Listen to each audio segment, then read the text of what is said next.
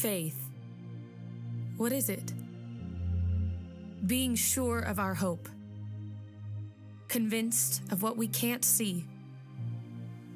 By faith, we understand the world was set in order at God's command. By faith, Abel offered God a greater sacrifice than Cain, and for his faith, God commended him as righteous. By faith, Noah trusted God and constructed an ark for the deliverance of his family. By faith, Abraham was willing to sacrifice Isaac, his only son, believing God would still fulfill his promises. By faith, Moses chose to be mistreated with the people of God, rather than enjoy sin's fleeting pleasure. By faith, God's chosen nation crossed the Red Sea on dry ground and praised him as it swallowed up the Egyptians. By faith, Rahab the prostitute escaped destruction because she welcomed the spies in peace. Time will fail me if I tell of Gideon, David, and the prophets. By faith, they administered justice, shut the mouths of lions, quenched raging fire. But others were imprisoned, murdered, and wandered in deserts, mountains, and openings in the earth. If you have a way to see God's word, I know I walk up here during the video and I'm probably blocking your way, but I don't know where else to stand, to be honest with you, but appreciate your patience with me. We're trying to learn how to handle all this technology. We're in experiencing God, and we're probably at one of the most uh, amazing parts of the study. For some of you, it's a little overwhelming when you uh, will be going through the study this week, I guarantee you, because when I first went through it twenty-some years ago, uh, it was a challenge to me uh, to see how faith is the key element that goes into this relationship with Christ. And the point I'm trying to make is, is as you'll see this week, we're going to be dealing with what's called a crisis of belief and adjustments. And so this week, what I want to focus on, just like your study will focus on there with you in your small groups and in your personal time, you'll be dealing primarily this week with the crisis of belief. And so look at the introduction there on your outline. This is basically uh, taken right out of the words of the book itself, the, the workbook. A crisis of belief is not calamity, but a turning point where you must make a decision. It is a, it is a situation that forces you to decide what you truly believe about God, and then the way that you respond at this turning point will determine whether you'll become involved with God in something God-sized that only He can do, or whether you will continue to go your own way and miss what He proposed for your life. I think when I look back over my own life, I can definitely see the times in which a crisis of belief came my way. I, there were times in my life, and I'm, I think many of you would say the same thing, where you definitely saw where God was moving in your life, and you stepped out on faith, and you went His way, and all of a sudden, it wasn't what you thought it was going to be. All of a sudden, there was a rush of emotion that came. Maybe it was fear. Maybe it was doubt. Whatever it may have been. But the point is that God is still seeing you through even the crisis of belief.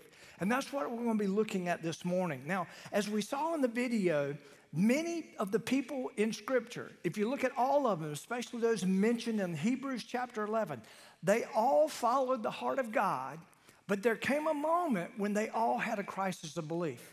And the reason I think they're mentioned in Hebrews chapter eleven is because they responded properly to their crisis of belief. They made adjustments in their life in, in such a way that they continued to follow the path that God had for them. And this would include Moses and the Israelites here in Exodus chapter fourteen. And so really the question is this for you personally. What in your life has led you to a crisis of belief? There's some of you, I guarantee you, that are sitting here right now, and you know that God has led you to a certain point in your life. And by the fact, if you believe God is demonstrating his, his purpose and his plan in your life, then you're all a part of his plan. Then there are those moments where we t- kind of sit back and say, God, what are you up to? This is bigger than me. And that's what a crisis of belief does. So how do you overcome your crisis of belief? The first thing you'll see there on your outline is realize that God knows where you are. Think about it. God knows exactly where you are. If you go back and you follow the story of Moses and the Israelites, you're going to see that God prepared Moses for this moment that he's there at the Red Sea. It took eighty years to prepare Moses for what he was about to be a part of. Not only that, we see in the story, many of you are familiar with the story, the ten plagues, and, and Pharaoh is there. He won't let the people go, and there's ten plagues in which God brings to the Egyptians and Pharaoh himself, and, and they say, and Pharaoh says no and no, and we read in Scripture that, that he hardened his heart towards God, and then all of a sudden God hardened his heart, and we begin to see that play out. And then Pharaoh finally, after the tenth plague, agrees to let him go. And the nation of Israel begins to move out, and they leave, and God leads them to the edge of the Red Sea. So look at Exodus chapter fourteen, verse one. Now the Lord spoke to Moses, saying, "Speak to the children of Israel that they turn and camp before Pi-hahiroth." Y'all love it when I hit these words. You just sit there and make fun of me. You're probably taking bets on whether I say it right. That's fine. But anyway, you get up here and try this. Okay, but anyway. He says, this location will be between Migdol and the sea, opposite of Baal Zephon, and you shall camp before it by the sea. Now again, where's this instruction coming from? It's coming from God himself. God brought them right there to that place, and you need to keep that in mind as it relates to the rest of the story. Of course, we know the whole story. God leads them there, and it is here that they're going to experience one of many crises of beliefs. So whether you know it today or not, God knows where you are. Now think about it. No matter your circumstance, he knows. No matter the news you just received, he knows. No matter what you're going through, he knows. No matter your greatest worry or fear, he knows. No matter what obstacle you've run up against, he knows. God exactly where you are in your life. And for many of you, as, as he continues to lead your life, here's one thing you got to think about. He's probably led you to where you are today. And that's kind of haunting when you think about it, that this, the very obstacle that you're dealing with this morning, the crisis of belief you're dealing with this morning, there's a good chance that he led you there. Now, for some of us, let's just face it, sometimes we, we have obstacles and we have circumstances that are of our own doing. And there are those times where there's repercussions to decisions that we make in our life. But many times, God directs us to these places of crisis of belief. So if God has allowed it in your life, the thing that's led to your crisis of belief, here's what you need to understand. He's up to something. He's up to something. Someone has said, when you face difficulty in life, remember there is, look here on the screen, no sea is deeper than the oceans of his love. No army is stronger than his own, no force greater than his throne of grace, and no enemy who can overcome his work in your life. That's what we got to keep in mind. That's the God that we serve. That's the God that many times carries us to the point of a crisis of belief. So no matter where you are or what you're facing, here's what we need to keep in mind based on the authority of God's word. We are in his keeping. We are in his appointed time. And most of all, we are under his training. I want you to think about this. God prepared Moses to where he led the nation of Israel, where he led himself. God does that. And here's what's interesting. This Red Sea event that's going to take place in their life that leads them to a crisis of belief will be one of many the nation of Israel will face. And it's all an attempt, I believe, for the people of God to turn and focus their attention on God himself. And that's really the whole point of the crisis of belief when you think about it. And so let's continue on. What, what happens next? Not only do we need to realize God knows where you are, but we need to focus on God, God's glory, than our deliverance. Now I want you to think about this. When facing a crisis of belief, our natural inclination is to ask, how did I get in this mess? And how quickly can I get out of it? How many of you can relate to that? We can, can't we? It's not a matter of the fact that we want to be there. We want to know not only how did we get here, but how quickly can we get out of this? Not only that, we begin to ask the why questions. Why did this happen to me? How many of you have ever even asked, your, asked the question, why me? We've all been there. And the question is, sometimes it comes to this point, does God even care? Look at Exodus chapter fourteen, verse three. It says, for Pharaoh will say of the children of Israel, they are bewildered by the land. The wilderness has closed them in. You see, Pharaoh was observing. He knew, the enemy knew where things, how things were playing out. He was fully aware. And, and many times when you think about it, the enemy is the same thing in our life. The enemy begins to work in our life. And when he sees an opportunity that, that opens up in your life, he's going to get in there. He's going to bring doubt. He's going to bring worry. He's going to bring. He brings all these things to the table. And guess what? He's going to do the same thing here. Just as Pharaoh saw an opportunity to engage the people of God, the enemy does the same thing to us. Verse four, then I, God, will harden Pharaoh's heart so that he will pursue them. Now, I want you to think about this. God is using the enemy to accomplish his purposes. Think about that. I don't know about you, but at times that kind of blows my mind. But it shows you the sovereignty of God. And it says this, and I will gain honor, gain honor his army.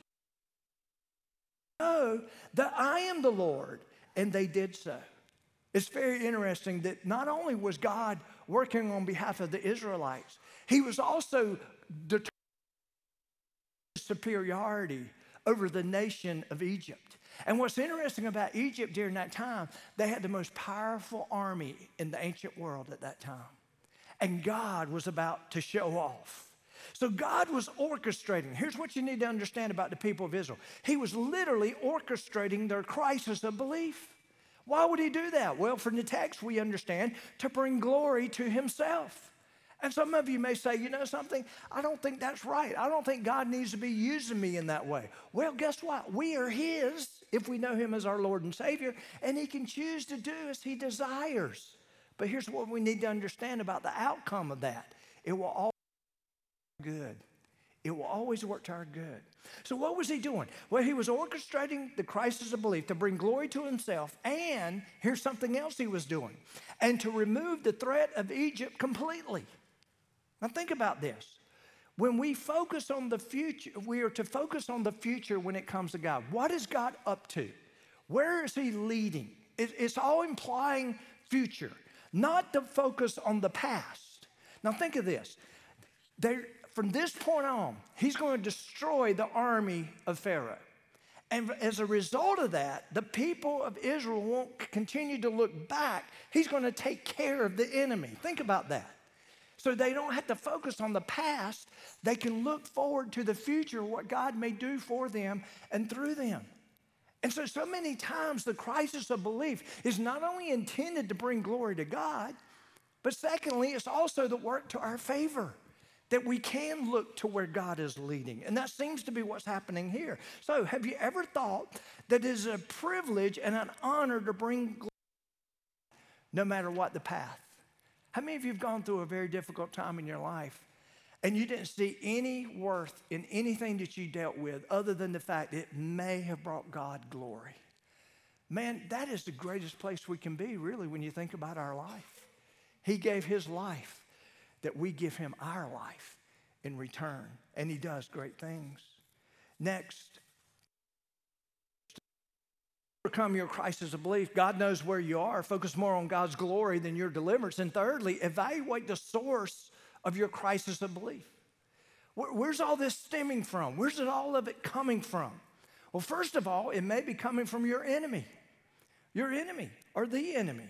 Now, who, who are the enemies when it comes to our lives? Primarily, it's made up of three things. Your enemy is made up of three things. Did you know that the world is contrary to us? You know that? The Bible tells us that in Romans chapter twelve. It's working in opposition to the declared purposes of God. So there's the world. That can be an enemy. There's our own flesh. Did you know your, your own flesh can be your own enemy? How many of you ever felt that before? That's interesting, isn't it? And, and, and so our own flesh can serve as our enemy. But in this case of what we're reading here in the text, it's Pharaoh. And what's interesting about Pharaoh is when you go back and you study the story of the Israelites, what you'll find is a lot of similarities to, to the Israelites, to the believers of today, and the things that they face. And Pharaoh in this case seems to represent Satan himself in their life. And so look at what it says in verse five. The king of Egypt, that the people had fled, and the heart of Pharaoh and his turned against the people, and they said, why have we done this, that we've let Israel go from serving us? Why, why did we let them go? We, it was a mistake. So he made ready his chariot and took his people with him. Also, he took six hundred choice chariots, and all the chariots of Egypt were with captains over every one of them. Again, this is the most powerful army in the world at this time. And the Lord hardened the heart of Pharaoh, king of Egypt, and he pursued the children of Israel. And the children of Israel went out with boldness. So the Egyptians pursued them. All the horses and chariots of Pharaoh, his horsemen and his army, and overtook them, camping by the sea beside Pi-hahiroth before Baal Zephon. Okay, keep laughing. Okay, but but that, so we see that this is something that's obviously creating a crisis of belief in them. There's a major obstacle that's come up in their life. They look before them, and all they see is open sea. They look behind them and they see the, the enemy's army uh, penetrating and coming up against them. And they had to be wondering, they had to be wondering, Moses, why did you lead us here? When Moses, all he had to say was, God led us here. God took them to the exact place he wanted them to go. Now, here's what's interesting about this. This, again, is where God wants to be exalted. This is a place where God wanted to, us to come to a point where he wanted them to come to a point that they had to acknowledge him. So here's what's interesting about this whole thing. In the Psalms, King David would start identifying with his pain, his obstacles, and his crisis of belief while crying out to God in his deliverance. How many of you have read a psalm like this? That's how many of them are. Then he would come to realize that those things he faced had the ability to bring God glory. And eventually, before the psalm is over, that psalm itself, he would eventually understand that this, bringing God's glory, bringing glory to God, was also in his deliverance, because that's what his life was to supposedly be all about. So we see that so clearly here. Now, what are we to do? How do we overcome this crisis of belief? Evaluate the source of your crisis of belief. First of all, your enemy, but secondly, your emotions. Your emotions. Now, let me just say this. Here's what I've noticed about people as it relates to the makeup of many people in the flesh acting as an enemy in a person. Many times, there's something that starts out as fear. From the fear comes doubt. How, how many of you have noticed that in your own life? Your fear tends to always lead to doubt. So you have this fear, and it's bigger than you are, and it's grander than you are, and you don't know what to do about it. And all of a sudden, you begin to doubt your own abilities. You begin to doubt God. You begin to doubt everything about your life. For many people, the third step is a rebellious spirit. How many of you ever seen that? What does a rebellious spirit sound like? Why, God? Sometimes we think that's just harmless talk.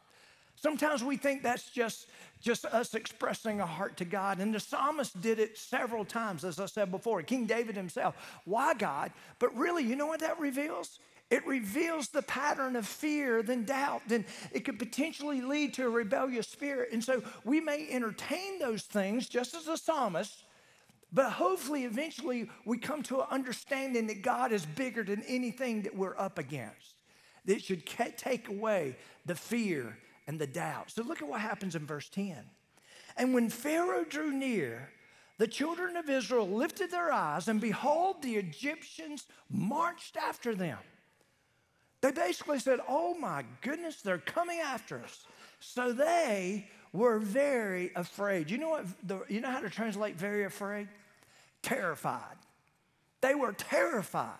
They were going to come and slaughter them. That's, that's what they thought. And so basically, most of the time, if you think about it, our fears and our anxieties keep us in bondage to the things that are in our lives, keeps us from moving forward, keeps us from trusting God himself. But again, where does it originate? Many times it originates from our fear. I've shared this with you many times, but I think you need to hear this over and over again. I need this reminder. But did you know that sixty percent of our fears never come to fa- come to pass? How many of you have ever been worked up on something and it, nothing come of it? How many of you have noticed at night it seems even more magnified? How, how many of you have been, there, there's something you're dealing with, maybe something you're worried about, and then fear kind of grips your soul. And at night, it seems to be so much worse. Doesn't it seem like that? And, and all of a sudden, but you got sixty percent of those things that never come to pass. twenty percent of our fears are focused on the past, and that's completely out of our control. Think about that. ten percent of our fears, if we really think about it, are petty. Now, at night, they don't seem petty, do they? But how many of you have awakened the next morning and think, you know, that's really not, not a big deal. Why did, I, why did I make such a big deal about that? Or maybe we go through it and we come out on the other side and we think, that really wasn't a big deal. We ourselves would even call it petty. Lastly, ten percent of our fears could really be justifiable. But really only five percent are.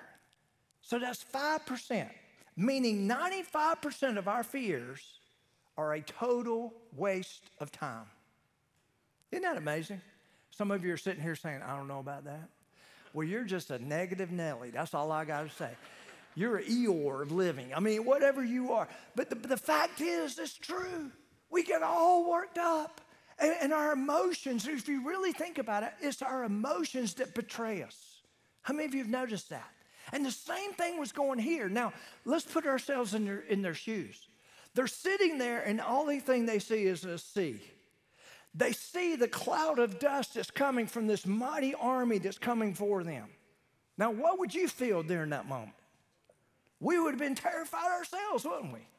But God's getting ready to do something pretty amazing when you think about it. So, what happens? How to overcome our crisis of belief? Look at what we should do. Fix your focus on God and pray. Pray. What did they do? The second part of verse ten. And the children of Israel, Lord, that was prayer, y'all. Prayer. How many of you have sent out those terrifying prayers before? Where you, you were terrified. Peter is out there walking on the water. Remember the picture? He's out there. Jesus, a big storm. Jesus, by the way, was the one that told him to go to the other side. So Jesus is, they're sitting in the boat. They're terrified about what's happening with the weather, the, the waves, all this thing. And all of a sudden they look out there and they think it's a ghost. No, no, it's not a ghost. That's Jesus. He's walking on the water. Pretty impressive when you think about it, right? And what does Peter say? Hey, I want to do that trick. No, I want to walk on the water. Let me come to you. He said, well, come on. And he goes out. And the whole time he keeps his eyes on Jesus, he seems to be okay. But the Bible says he kind of lost his focus of Jesus and started probably looking at himself thinking, man, look at me. And what happened? He started sinking, right? What, what did he say? Help me, Lord. Do you know what that was? That was a prayer. How many of you ever said that prayer before? That's a desperation prayer. So many times our crisis of belief is intended to turn our attention to God. But remember, God introduced them to this crisis of belief.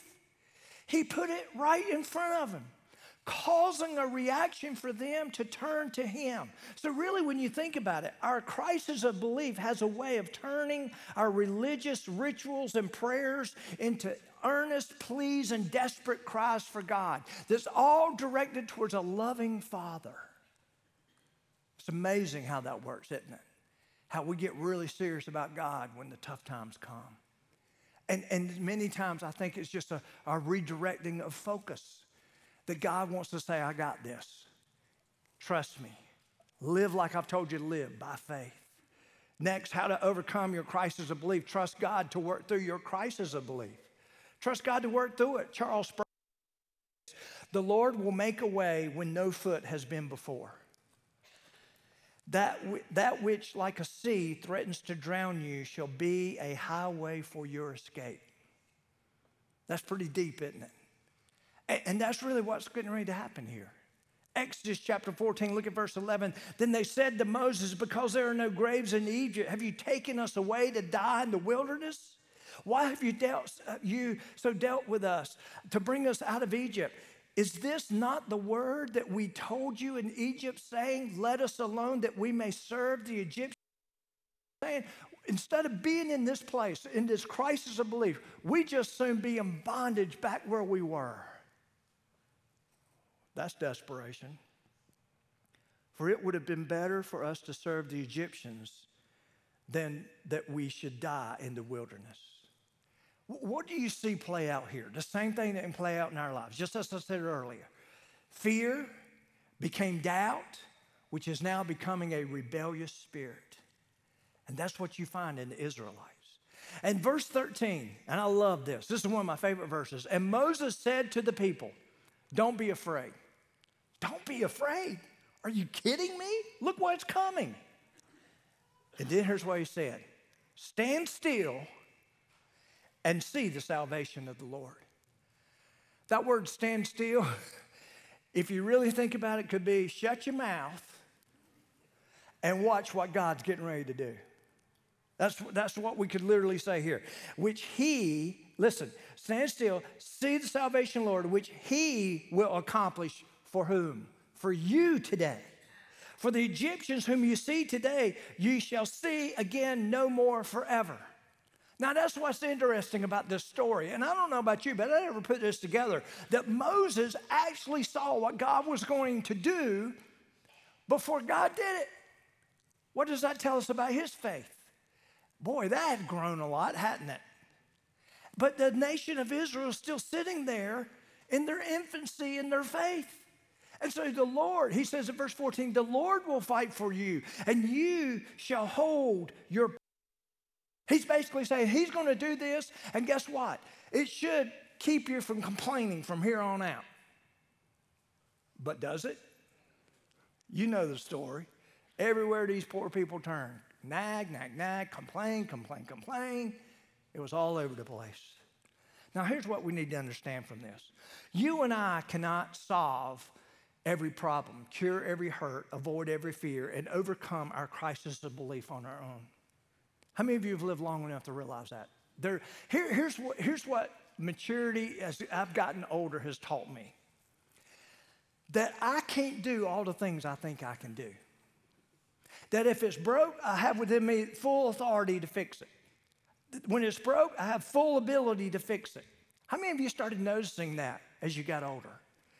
The older you get, the more you realize so many more things are out of your control than you ever thought. But when you're in, tw- in your twenties, you think you can conquer anything, don't you? In your thirties, you're still going pretty strong. Man, you hit forty and you're like, what in the world just happened? How many of you, it kind of happened to you that way? I used to think, I really did. If you were sick, just go to the doctor. They'll know what to do. Now, I'm not knocking doctors. I'm not. But I used to think they could fix anything I was dealing with, and it would be done just like that. Boy, was that naive? I used to think I could go to the preacher. If I had an issue and I had a problem, he'll tell me exactly what I need. I can walk away, and it's fixed. Some of you have been to me. You know that doesn't work sometimes. But it is when God shows up. God shows up when those things are out of our control. Now, here, here's... here's what we need to understand about this whole scene. Psalm thirty-seven says this. Look here on the screen. "Rest in the Lord and wait patiently for him." Okay, let's apply that to what they're dealing with. Standing on the shores of the Red Sea, no place to go. Our, the most powerful army in the world at that time is closing in. They literally had to be thinking they're going to be slaughtered. How do we know that? Because they said they're going to put our graves right here. Okay, so they thought they were getting ready to be slaughtered. And then all of a sudden, there's a psalmist that's out there saying, hey, I know things are tough. I know things are not easy, but you just rest in the Lord. Rest in the Lord. Are you kidding me? And it gets worse. Just wait patiently. Look at what's coming. How many of you can relate to that in your life? And the Word of God says what? Rest in the Lord. Wait patiently. And yet we're all up in a tizzy. And then he says, do not fret. Don't fear. Because of him who prospers in his way, because of the man who brings wicked schemes to pass, cease from anger and forsake wrath. He's basically saying what we tend to do when we're in these moments is, is we don't rest in the Lord. We don't trust him. We don't, we're not waiting patiently. And we begin to fret because we begin to look at everybody else's life. That's literally what the verse is saying. And we begin to say, why are things working out so well for them? God, don't I deserve the same thing? And then he says, be cautious. Don't be angry. Don't do that. Don't fret. It only causes harm. It causes you to react in a way you shouldn't react. And we see it so clearly in this text in Exodus chapter fourteen. So here's really what we need to understand. Don't let circumstances, don't let the thing that causes your crisis of belief lead you to fear, then doubt, and then a rebellious spirit. I can't tell you how many times people come up to me and and, and I'll ask, I'll, I'll, I'll, of course, my question is about where's your faith at this moment? And many times I just kind of put it out, what's going on in your life? How, how are you doing? What, what's happening? Well, I... I kind of gave up on the Lord twenty years ago. Something came into my life, and it was more than I could handle, and started, if you listen to a story long enough, fear was associated there many times that led to doubt. I started doubting God, started doubting whether he cared or not, that led them to a rebellious spirit. You, so you're saying that the person that's been hurt in their life, you're saying that that person who's turned their back on God because they were hurt, because God didn't meet their expectation, you mean they're living in a rebellious spirit? Absolutely. It sounds very innocent. It sounds like, oh, you poor thing, God let you down, bless your heart. I'm sure he didn't mean it. and, and, but here's what you got to understand. As much as our sympathies and empathies may go out to them, the thing we got to understand is the fact they're still living in a rebellious heart. They have a rebellious spirit about them. They've turned their back on God.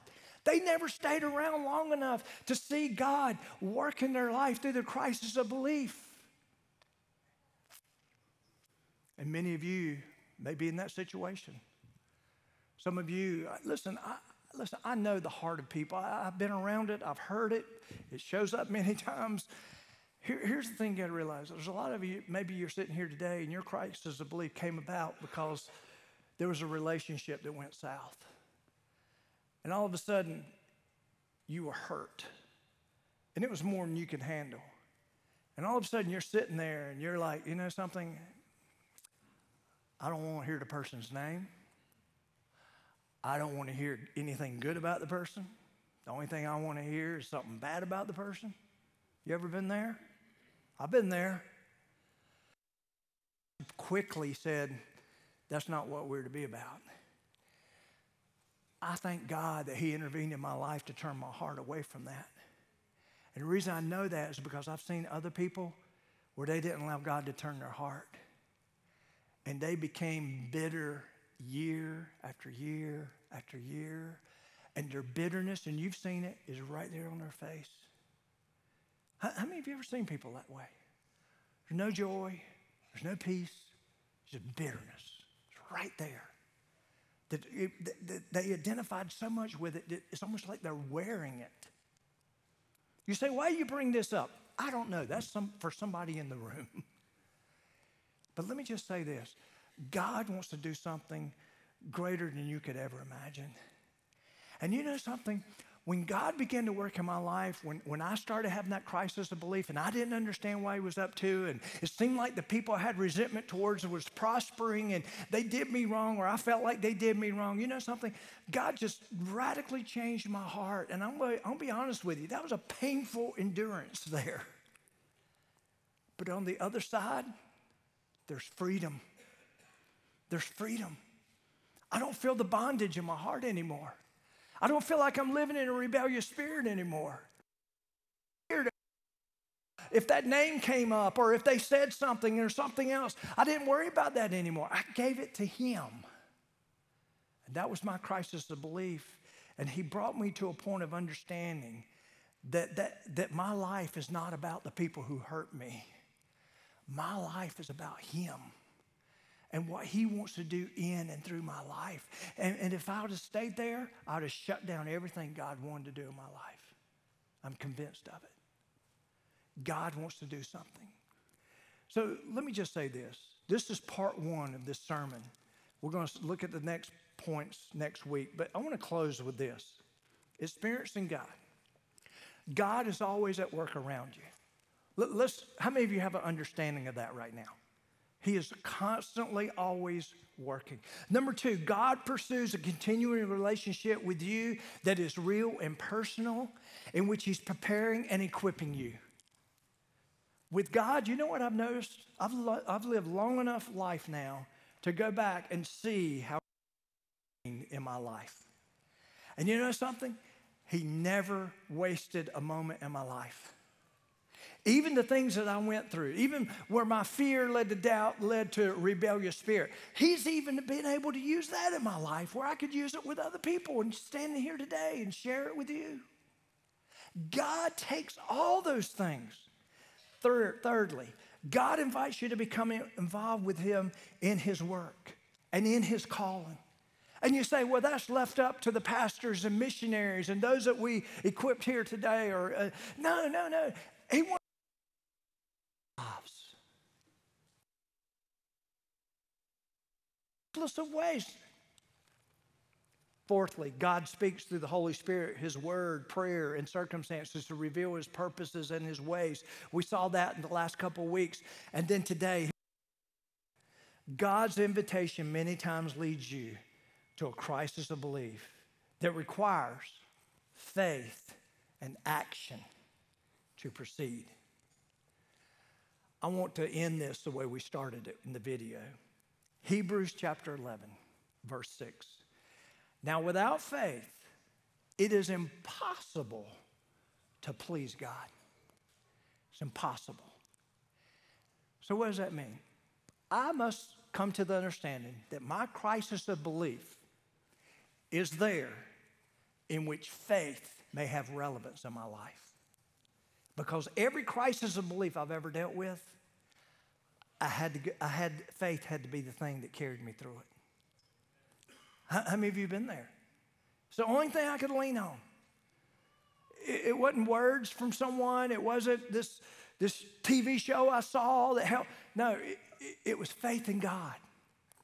And, and, and so then he says, Now faith, now without faith it's impossible to please God, since the one who draws near to him, listen, must believe that he exists. Isn't it amazing how crisis of belief, we even wonder, God, do you even exist? We go from do you even care to there is no God. That's what we find sometimes. And then it says that he that believe that he exists and that he rewards those who seek him. What does it mean to seek him? How, how does this verse tell me to seek him? I seek him by faith. I came to know him as my Lord and Savior. How? By faith. I live my life today by faith. I will get through my crisis of belief. How? By faith. I will end this life and appear before him by faith, but a faith that will become what? Sight one day. And that's what we have. And that's what he desires. Faith is required when we face a crisis of belief. I want to invite you to stand with me, if you will. Let's go to the Lord.